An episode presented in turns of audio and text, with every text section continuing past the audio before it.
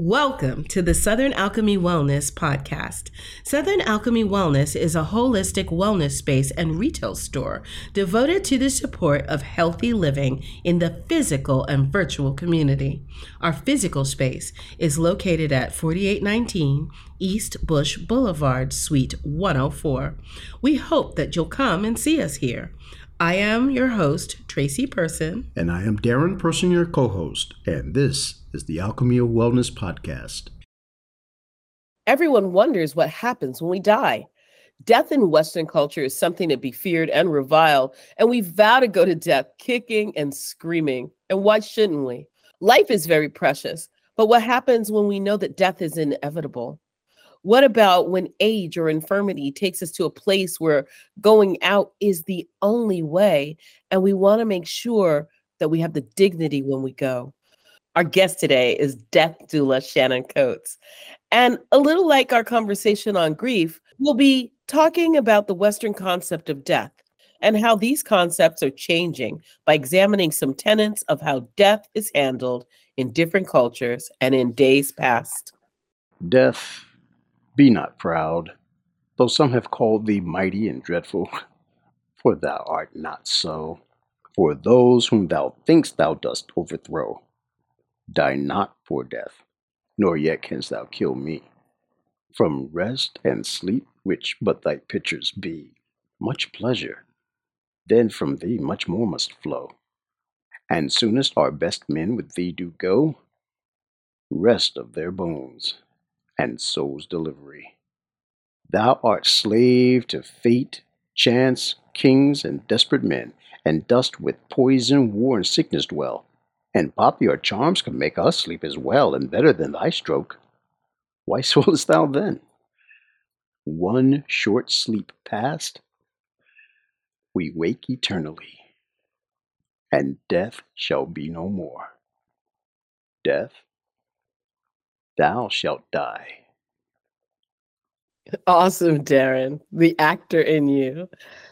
Shannon, it's great to have you here. You want to introduce yourself and say three things about yourself that will just tell the audience who you are. Hey, everybody. I'm Shannon Coates. Um, I'm the youngest of four. Shout out to Heather, Adam, and Rachie. For a while now, I've been feeling called to help myself and others heal from the inside and out. And I hope to open a health cat, a health and cat cafe by next year. A health and cat cafe. I need you to say a little more about that. Um, well, uh, just like health food, you know, healthier food. And then cat cafes are a thing where you go and you pay to play with cats for an hour. And it also helps them get adopted.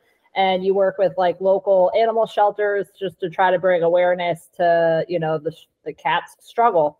So I'm trying to combine a bunch of things in one, like uh, like health food and a cat cafe, and I also want the cat cafe to also provide therapy for veterans. So like the veterans can come in for free and pet the cats, and then eventually start a veteran garden around it. I have plans. You got uh, big plans. Yeah.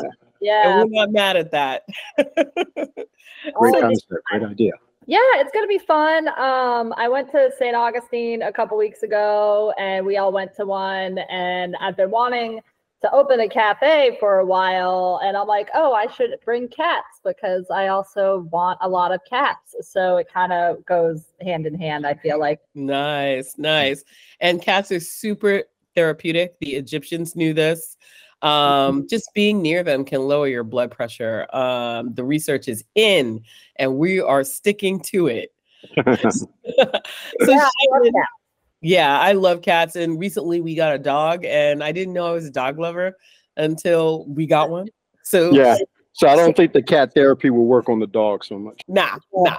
It's not gonna work that way. so Shannon, tell us what a death doula is and how you came to be interested in a topic that a lot of people think uh, is strange and that a lot of people are afraid of. So, a death or end of life doula is basically a guide uh, that helps a person transition from life to death. And then we also provide their loved ones with support and guidance and education through the transition as well. And um, I became interested in death at a very young age because my father passed away when I was four.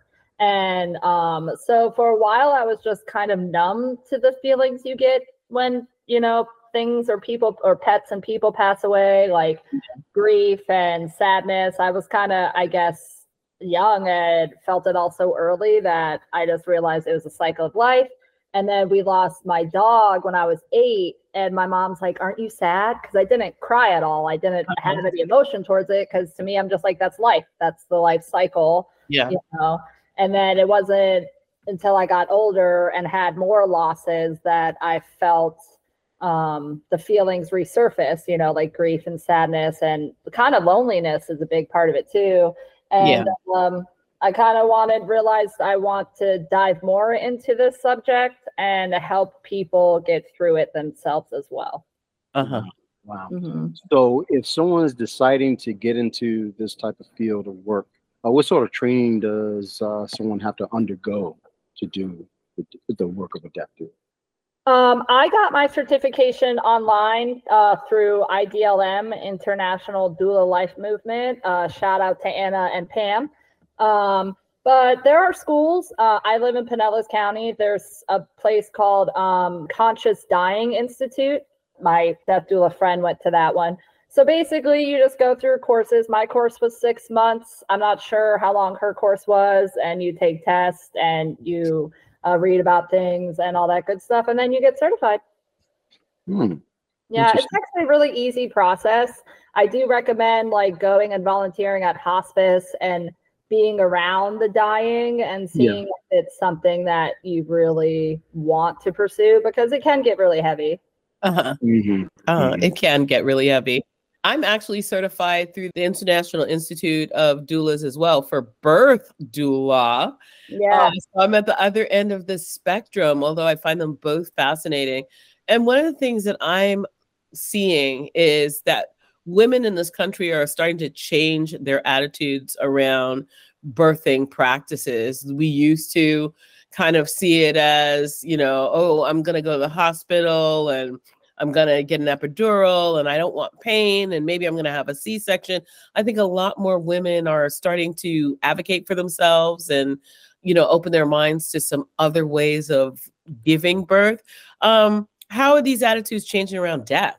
It's a slow process. People are still very weird and touchy when it comes to the subject of death. Like I notice when I talk to people about the fact I'm a death doula or was going into it, people would kind of like put space between me and Mhm. myself and that person. And I'm like, Yeah. it's not that to me is also funny because we all go through death one day. Yeah, people are still afraid to talk about it because it's heavy and it's also scary. And I think it's also some people have unprocessed trauma when it comes to death. So I feel like no one wants to talk about it. So my friend and I, who's also a death doula, we're starting a, a collective to try and build the community around Mm. death and talking to people about it and opening it and making it not so scary to step into. Yeah, because you can look at it. A lot of people look at this almost as a taboo subject. My question to you is, why do you think the West has developed this this certain stance on death? Um, that's that's a really good question. Um, I'm not really sure to be honest with you. Movies, maybe um, marketing, um, how we ourselves have experienced death. Um, that's why I, I believe it's important to start discussing it a little more often, and uh, because it it really is such a beautiful process, and um, you know because whoever is transitioning, you know, they finally get to be at peace and at rest. And how is that not wonderful and beautiful all in itself? So I think if um, we discussed it a little more, um, Mhm. be more prepared and the transition would be more peaceful. Yeah. Um, but I, I'm not really sure why it developed its stance on it. I just feel like, yeah, movies and marketing and just our own experiences. I, I think sociologically, the way families are structured here also in the last maybe 50, 60 years has changed how we see it. I know um, a lot of people have moved um, with African Americans and the three different migrations that we've had north has really kind of divided families. So in some instances, you would have your grandparents around and they would live in your house with you and you would actually watch them get old. And I think Mhm.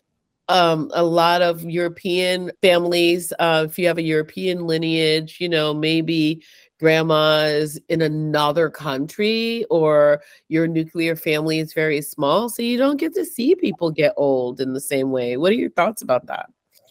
Well, it, well, what is funny you say that. One of our modules in my class was how people used to watch their family members pass away. You know, like they would be Mhm. taken, like they would pass away in the room, and then the family would wash the body and then dress the body because it's it's such a healing process going through that as well.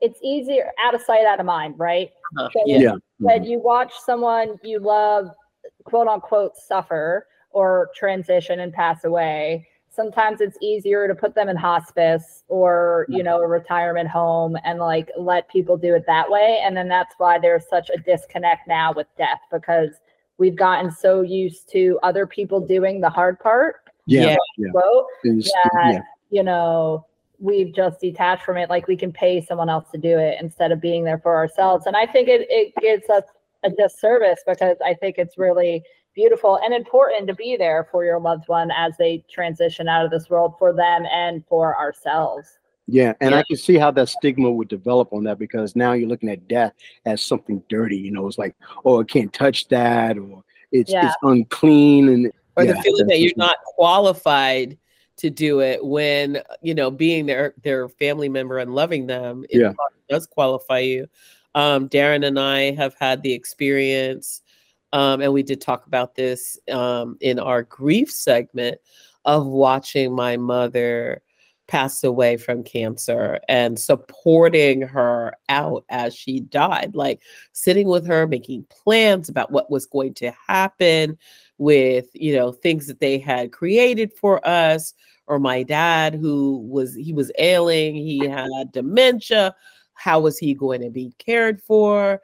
And then darren and i uh collaborated again on taking care of my dad as he um transitioned and um even though they were both uh, transferred to a situation where nurses were helping them and they were in a facility, like there was a point in time where we were going every day for both of them, right, honey? yeah, yeah, absolutely.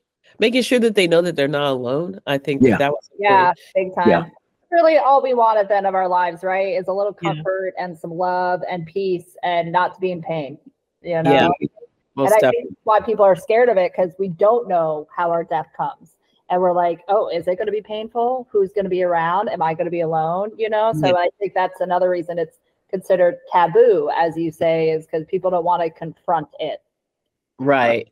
And I think um, having to usher my mother into her transition and usher my father into his transition, it helped me to kind of understand that I had done the best that I could. I, I think it was definitely part of the grieving process that made things happen a little i i don't want to use the word easier because it, it was never easy it's it's still not easy i do still think of them i do still tear up but i can accept it better Yeah. Mhm.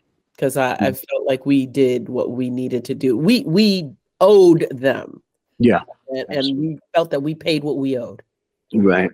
What are your views on what's on the other side? I think we just become energy.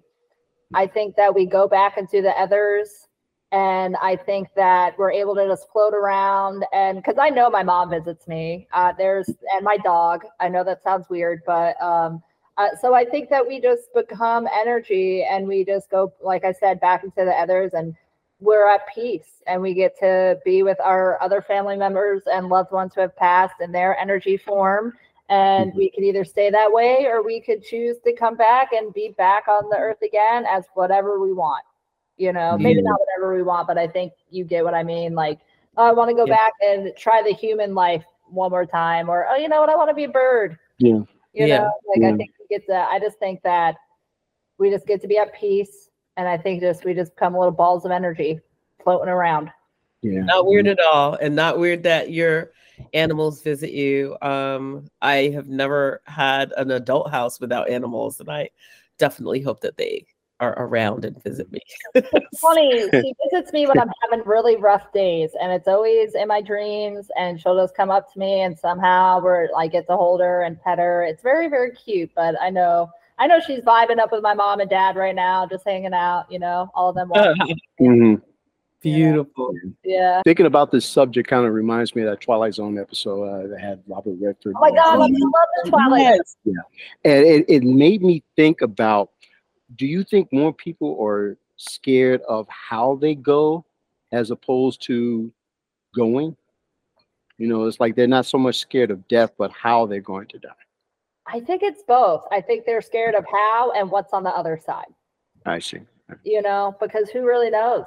You know, no one really does. And uh, there's a lot of Yeah. people that believe in heaven and hell. I personally believe heaven and hell is right here on earth. Yeah. Yeah. yeah Um, but some people believe that there's hell and purgatory and stuff like that. So I think people are, and I think I think it's also time. You know, like how much time do we really have left? So they're Mm. scared they're not going to be able to do all the things they want to do before they die. But yeah, I think it's both. I think it's how and what's on the other side that scares people. interesting I'm definitely uh, preoccupied with how, um, and enough time. I I am not afraid of what's on the other side. Yeah, I'm not afraid about what's on the other side. I think that's because I try to have good karma. But I get, you know, some people, yeah, they do. They're they're scared about what's out there. Yeah yeah so i think it's important to do as much work as you can while you're still here Uh-huh. and not be preoccupied on some type of reward in the hereafter and Yeah, make it heaven on earth. Your karma's good. there you go Yeah, get good karma, build good karma, Yeah. and just be nice yes. Be and nice. stop or better yet be kind you know be kind Mhm. Is there anything in your life in which you had some type of brush with death? Um, not that I know of. I went to a card reader. She told me I had a near death experience with water when I was four, but I don't um I don't Mm. remember that. So no. But I noticed throughout the years, even before my mom passed, I've been very interested with death and like the other side and why it's so hard for people to talk about it and to go through it and to just be present in the moment of talking about it. That so I haven't had any near death brushes, as you say, but I've always felt called to helping people through it. How about you, Darren? Any near death experience? There was a moment where I almost witnessed my sister's death right before Oh, me. wow. It had to do with uh what they call a black ice situation in Oh, Kansas okay. City. Yeah, where the the weather was so weird that it was uh, just kind of misty, and all of a sudden temperature dropped. So there was like a glaze of ice everywhere. And my uh, my sister's car was parked on a hill on the street as it happened, and she was trying to get her things out of the car, and all of a sudden she slipped under the car, and then the car was in motion, sliding down the street with her underneath it. Wow. And uh, it was a situation where it was helpless. You couldn't move because you end up falling yourself because you could not actually stand anywhere without slipping. And luckily, nothing happened. You know, she got out of it okay, but it really shook us up. Me personally, I have not come across any type of near death situation. Shannon, maybe he is cut out to be a death doula because he also was there when I had my brush. So Oh, yeah. yeah. and and talked me back to the other side. Yes. you so Yes. that that was Come on, join the crew. you know like i'm feeling like i'm being called more to the grief side of dueling and companionship doula Mhm. more than transitional doula i guess you could say but you know and then there's other people who feel more called to do the life planning and make sure that like the family's taken care of and yeah. you know so and then there's other people that are more making sure like the religious aspect is followed and funeral planning and stuff like that so Wow. Wow. Yeah. That's great. You mentioned that to show the different layers and stuff and different uh, different types. yeah like you could you could do it all if you want but i don't i don't feel called to a certain certain parts of it uh, like Mm. others would be like i'm sure there's people that don't want to deal with the grief and would rather just deal with funeral planning you know and stuff like that. Right. yeah. Right. I'd be that grief person. yeah. I think I'd be that transitional person. Yeah. Yeah. Yeah. So Shannon, where can our audience go to find out more about your work? Um, you know, I'm just beginning, so I don't have too much going on. I just got certified like a month ago, so I'm still building myself up. But um, like I said, my friend and I, my friend, shout out to Lynn. Um, she's a death doula as well. We started um, our collective. It's called Last Call Collective. Um, it's a monthly meetup where we open the floor to anybody to just come and talk about grief, death, end of life options. Um, our next one's tomorrow, but the one following that will be February 20th at Caledonia Brewing, 6 to 8 p.m. in Dunedin. Um, and then and then I will start my own Facebook and Instagram, and my name is I'm through the veil doula. So watch out because I'm on my way. Awesome. All right. We'll be joining you in Dunedin tomorrow. We can't wait to be a part of this conversation. Yeah. And um, as soon as you get your Facebook page, we'll be pumping your information out there so that people can see you. Yes, Absolutely. please do. Thank you for joining us this evening. Thank you, Shannon. Yeah, it's my pleasure. Thanks for having me. It was a pleasure talking to you. Yeah, it was really nice. We'd like to thank our listeners for joining us for this episode of the Alchemy of Wellness podcast. Uh, tune in next month and follow us and support us. You have a great day. Be well.